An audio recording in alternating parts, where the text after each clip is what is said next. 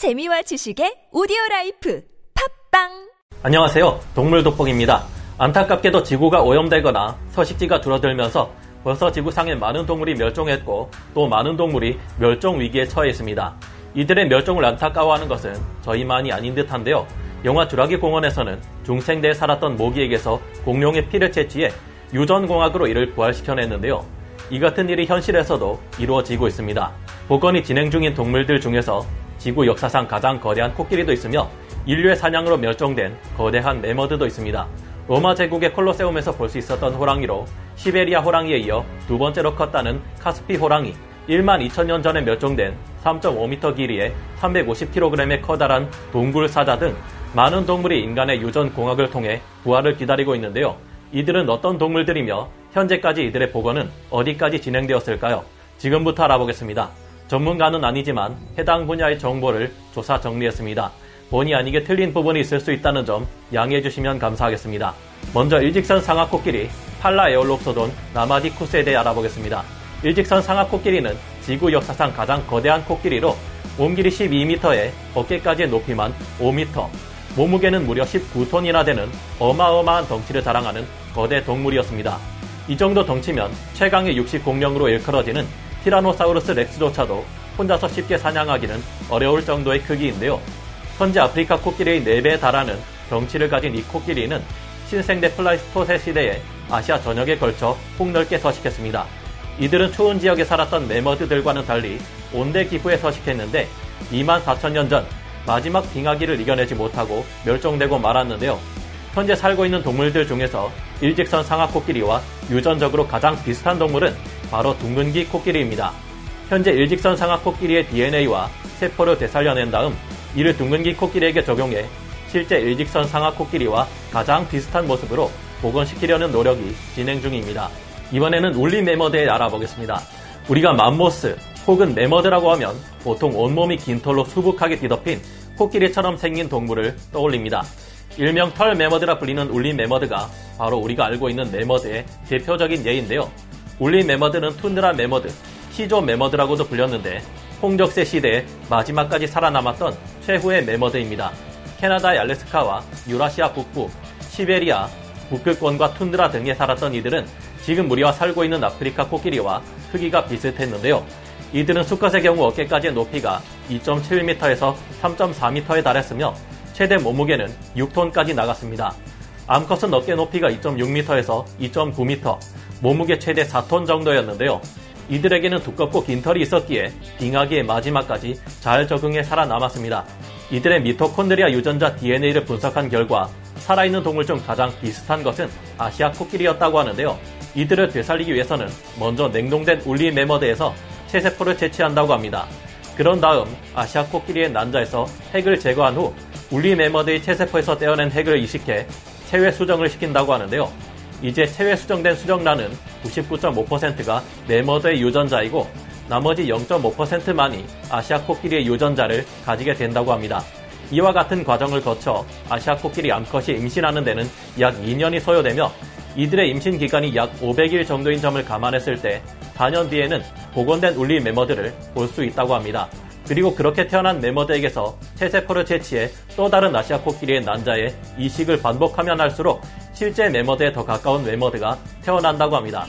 하지만 자연적으로 멸종한 동물을 복원하는 것이 과연 옳은 것인지 반대 여론이 들끓고 매머드 복제의 핵심 기술과 관련해 법정 다툼이 일어나는 등 현재까지 프로젝트는 진행되지 않고 있는 상태입니다. 이번엔 카스피 호랑이에 대해 알아보겠습니다. 카스피 호랑이는 존재했던 호랑이들 중 시베리아 호랑이에 이어 가장 큰 대형 호랑이였던 몸 길이가 3m 이상일 정도로 큰 몸집을 자랑했던 이들이었습니다. 수컷의 몸 길이는 2.7m에서 3m에 170kg에서 240kg, 암컷은 1.6m에서 1.8m 정도의 85kg에서 135kg 정도의 크기를 가지고 있었다는데요. 턱에서부터 배까지 이어지는 긴 갈기가 특징이었다고 합니다. 이들은 지금은 카스피의 남한을 중심으로 서아시아와 중동 일부 지역, 중앙아시아의 전 지역에 널리 퍼져 살았던 동물인데요.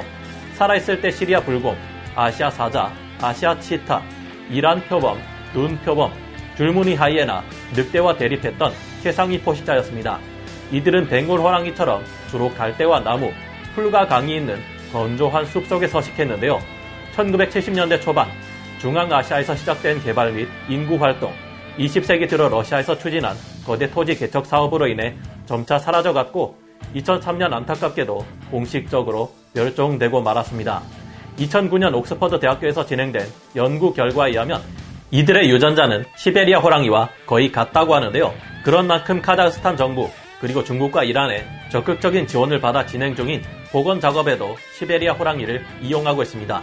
복원을 진행 중인 미국 뉴욕 환경과학 임업주립대학의 연구진들은 50년 이내에 40마리에서 100마리 정도의 카스피 호랑이를 볼 수 있을 것이라 밝혔는데요. 현재는 카스피 호랑이의 정확한 서식지 환경을 확인하고 있다고 합니다. 이번엔 동굴 사자에 대해 알아보겠습니다. 동굴 사자는 플라이스토세에 살았던 표범속의 고양이과 동물로 이름과 달리 사자의 아종은 아닙니다. 이들은 치아 구조와 뇌주머니 등의 해부학적 구조가 사자보다는 오히려 호랑이와 더 가까운 친척이라고 하는데요. 이들은 아시아 지역과 다름 아닌 이곳 한반도, 유럽, 알래스카와 캐나다 일부 지역에 서식했다고 합니다.